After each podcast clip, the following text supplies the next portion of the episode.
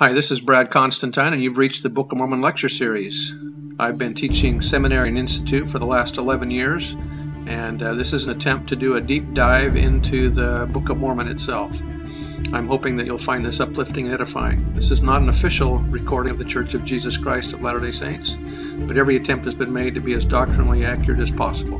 So if you're ready for a deep dive into the Book of Mormon, here we go.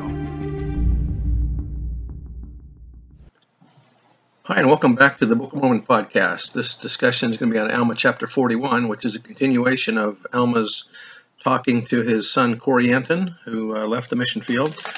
Uh, this has got also some good um, uh, information about resurrection, life after death, and so on. So, this is uh, another exceptional doctrinal chapter. Chapter 41, verse 1. And now, my son, I have somewhat to say concerning the restoration, meaning the law of harvest, of which has been spoken. For behold, some have wrested, meaning to twist or distort, the scriptures and have gone far astray because of this thing. If we rationalize the scriptures to support our sins, we, we, will, we will be led astray. And I perceive that thy mind has been worried also concerning this thing. Behold, I will explain it unto thee. I say unto thee, my son, that the plan of, re- of, restoration is requisite with the justice of God, for it is requisite that all things should be restored to their proper order. The resurrection is a perfect manifestation of a larger law, the law of restoration. It illustrates beautifully the justice and order upon which the kingdom of heaven is founded. In the resurrection, each person is called forth by that law to which he has chosen to give allegiance. Thus, those choosing to live a celestial law will be called forth in a celestial resurrection. Those who choose to live a terrestrial standard will come forth in a terrestrial resurrection. The adherents of a telestial standard will come forth in a telestial resurrection, and the sons of perdition will come forth in a resurrection of their own. The order of resurrection is from most righteous to most wicked. Christ is the first fruits of them that slept, and the sons of perdition will be the last. In the morning of the first resurrection, celestial spirits will be inseparably united with celestial bodies. In the afternoon of the first resurrection, terrestrial spirits will be eternally united with terrestrial bodies. In the morning of the second resurrection, or the resurrection of the unjust, celestial spirits will be endlessly bound with celestial bodies. And finally, those who even in the resurrection are filthy still, the sons of perdition, will be called forth and that's uh, if, we uh, study section 88 verses 29 to 32 it mentions that. Verse uh, continuing verse 2 behold it is requisite and just according to the power and resurrection of christ that the soul of man should be restored to its body and that every part of the body should be restored to itself and it is requisite with the justice of God that men should be judged according to their works, and if their works were good in this life, and the desires of their hearts were good, that they should also at the last day be restored into that which is good. How perfect the wisdom of God! Both heart and soul will be weighed in the balance on Judgment Day. It is the combination of one, works accomplished in the stewardships given, and two, the desires of the heart that give the true weight of the soul we will each be judged according to that to what we did in the circumstances that were ours and to what we would have done if we had been allowed control over those circumstances. Such are the seeds we planted and such will be the harvest we will reap. Verse 4 and if we and if their works are evil they shall be restored unto them for evil. Therefore all things shall be restored to their proper order everything to its natural frame. Mortality raised to immortality corruption to incorruption raised to endless happiness to inherit the kingdom of God, or to endless misery to inherit the kingdom of the devil, the one on one hand, the other on the other.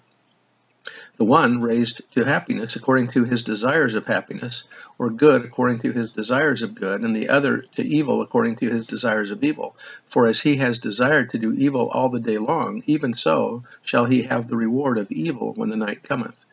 Dallin Oaks said, Just as we will be accountable for our evil desires, we will also be rewarded for our righteous ones. Our Father in heaven will receive a truly righteous desire as a substitute for actions that are genuinely impossible. Brigham Young said, No matter what the outward appearance is, if I can know of a truth that the hearts of the people are fully set to do the will of, fa- of their Father in heaven, though they may falter and do many and do a great many things through the weaknesses of human nature, yet will be saved. If their motives are pure, no matter whether their outward appearance is particularly precise, their acts will be discerned by the Spirit of the Lord and will be appreciated for what they were intended. If people act from pure motives, though their outward movements may not always be so pleasant as our traditions would prefer, yet God will make those acts result in the best good to the people. M. Russell, M. Russell Ballard said, If you have a bad habit, do you think death is going to change it? Do you think that habit will simply dissolve in some miraculous way and will no longer be with you? I believe that the Lord impresses upon you and me the need to repent and live the law, keep the commandments, and keep our lives aligned to the celestial goal, because it is when we are here in mortality that the body and the spirit can learn together. For example, when a man who smokes dies and his body is placed six feet into the ground, is there any reason for us to believe that when his body comes back up out of the ground, it will no longer have the desires that it had when it was laid down? I do not think so. I think that the body will rise in the resurrection with the same desires, and that the body and the spirit together must work out this matter of eternal salvation. Verse 6 And so it is, on the other hand, if he hath repented of his sins and desired righteousness until the end of his days, even so he shall be rewarded unto righteousness even if our actions don't totally conform to our righteous desires. These are they that are redeemed of the Lord, yea, these are they that are taken out, that are delivered from that endless night of darkness, and thus they stand or fall. For behold, they are their own judges, whether to do good or to do evil. In the ultimate sense, Christ, Jehovah, is the keeper of the gate and the judge of all men and women. In addition, priesthood leaders, as exemplified by the twelve who will judge the whole house of Israel, stand as judges of those persons who lived and labored during their ministry and under their direction. In one sense, however, each of us becomes his or her, his or her own judge, since we make those decisions which determine the kind of life we will live here, and thus where and with whom we will dwell hereafter.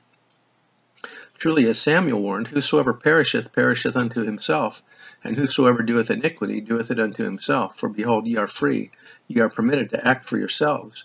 Because in that day of judgment the works of men will be evident, because there will be nothing hidden, and because we will have a perfect knowledge of our uncleanness as well as our happiness. It will not be necessary for a designated person to consider our case and adjudicate our life. We will be what we have become. Our natures will have been prepared for that kingdom of glory which is most appropriate to the decisions we have made in mortality. Elder McConkie said the reality is that there will be a whole hierarchy of judges who, under Christ, shall judge the righteous. He alone shall issue the decrees of damnation for the wicked. Joseph Smith said that the great, mis- the great misery of departed spirits in the world of spirits, where they go after death, is to know that they come short of the glory that others enjoy, and that they might have enjoyed themselves, and they are their own accusers. Verse 8 Now the decrees of God are unalterable, therefore the way is prepared that whosoever will may walk therein and be saved. Salvation is available to all who choose the path of faith and obedience. It is occasionally taught that some were born into this life without the capacity to obtain the fullness of the Father. The idea suggests that God is without the capacity to save all of his creations and that he has given commandments to some which they cannot keep. Such suggestions are neither flattering to God nor in accord with scriptural writ. Indeed, the third article of faith states we believe that through the atonement of Christ, all mankind may be saved, meaning exalted, by obedience to the laws and ordinances of the gospel. If the command to accept the gospel is to all, the promise of its blessings must likewise be to all. And that was by Milton McConkie. Verse 9 And now behold, my son, do not risk one more offense against God against your God upon those points of doctrine which ye have hitherto risked to commit sin. And then here's a scripture mastery verse. Do not suppose, because it has been spoken concerning restoration, that ye shall be restored from sin to happiness. Behold, I say unto you, wickedness never was happiness. Justice will not permit happiness in sin. Happiness is the object and design of our existence and will be the end thereof if we pursue the path that leads to it. And this path is virtue, uprightness, faithfulness, holiness, and keeping all the commandments of God. That was by Joseph Smith. I once heard a man say that there are two doors to sin. The front door is pride, and the back door is low self esteem. Many times people sin not because they really want to or because they are rebellious, but because they are so discouraged, so filled with hopelessness, or, or so desirous of meeting their basic needs that they go after them in unwise ways. Someone once noted that the majority of sins committed by people are an inadequate or misguided attempt to meet their to meet our basic needs. Most sins are not committed by evil people, just misguided people, and that was by Gerald Lund. The gravitation of sin to sorrow is as certain as that of the earth to the sun. That was by David O. McKay. In the Strength of Youth pamphlet, it states, You cannot do wrong and feel right. It is impossible. Satan would have you believe that happiness comes only as you surrender to his enticements to self indulgence. We need only to look at the shattered lives of those who violate God's laws to know why Satan is called the father of all lies. Joy and happiness come from living the way the Lord wants you to live. Verse 11 and now, my son, all men that are in a state of nature, or I would say in a carnal state, are in the gall of bitterness and in the bonds of iniquity. They are without God in the world, and they have gone contrary to the nature of God. Therefore, they are in a state contrary to the nature of happiness. The natural man is working against God and against himself. and now, behold, is the meaning of the word restoration to take a thing of a natural state and place it in an unnatural state, or to place it in a state opposite to its nature. Oh, my son, this is not the case, but the meaning of the word restoration is to bring back again evil for evil, or carnal for carnal, or devilish for devilish, good for that which is good, righteous for that which is righteous, just for that which is just, merciful for that which is merciful. Hugh Nibley said, In the next world, we guarantee maximum satisfaction. You will get exactly what you want. What you want and what pleases you may be horrendously shocking to somebody else, but if that's what you want, you'll have it. Jeffrey R. Holland said, the spiritual impact of that doctrine of restoration is sobering for those who have who may have believed that Christ's atonement and their resurrection would somehow bring something more than was deserved. Alma made it very clear that if our works are good in this life and the desires of our hearts are good, then in the resurrection we will be restored to that which is good. But by the same token, if our works are evil, then our reward will be the restoration of evil in the resurrection. And then verse 14, Therefore, my son, see that you are merciful unto your brethren. We don't know the desires in the hearts of others, so we can't know the motives of, of their actions. It is better not to judge them by what appears to be true on the surface. Deal justly, judge righteously, and do good continually. And if ye do all these things, then shall ye receive your reward. Yea, ye shall have mercy restored unto you again. You shall have justice restored unto you again. If we don't extend mercy to others, we will have the full effects of justice upon us.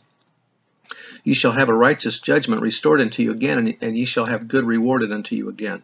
For that which ye do send out shall return unto you again. This sounds a lot like the scripture in uh, in Luke. What goes around comes around. Luke Luke 6:38, which is my favorite scripture, by the way. Give and it shall be given unto you, good measure, pressed down and shaken together and running over, shall men give into your bosom. For the for with the same measure that ye meet, withal it shall be measured to you again. And then finishing verse 15, and be restored, therefore the word restoration more fully condemneth the sinner and justifieth him not at all. And that's the end of uh, that chapter, chapter 41. I know that these things are true, that as we extend mercy, uh, mercy to others, then we will receive mercy from the Lord uh, when we need it. And I say that in the name of Jesus Christ. Amen. See you next time.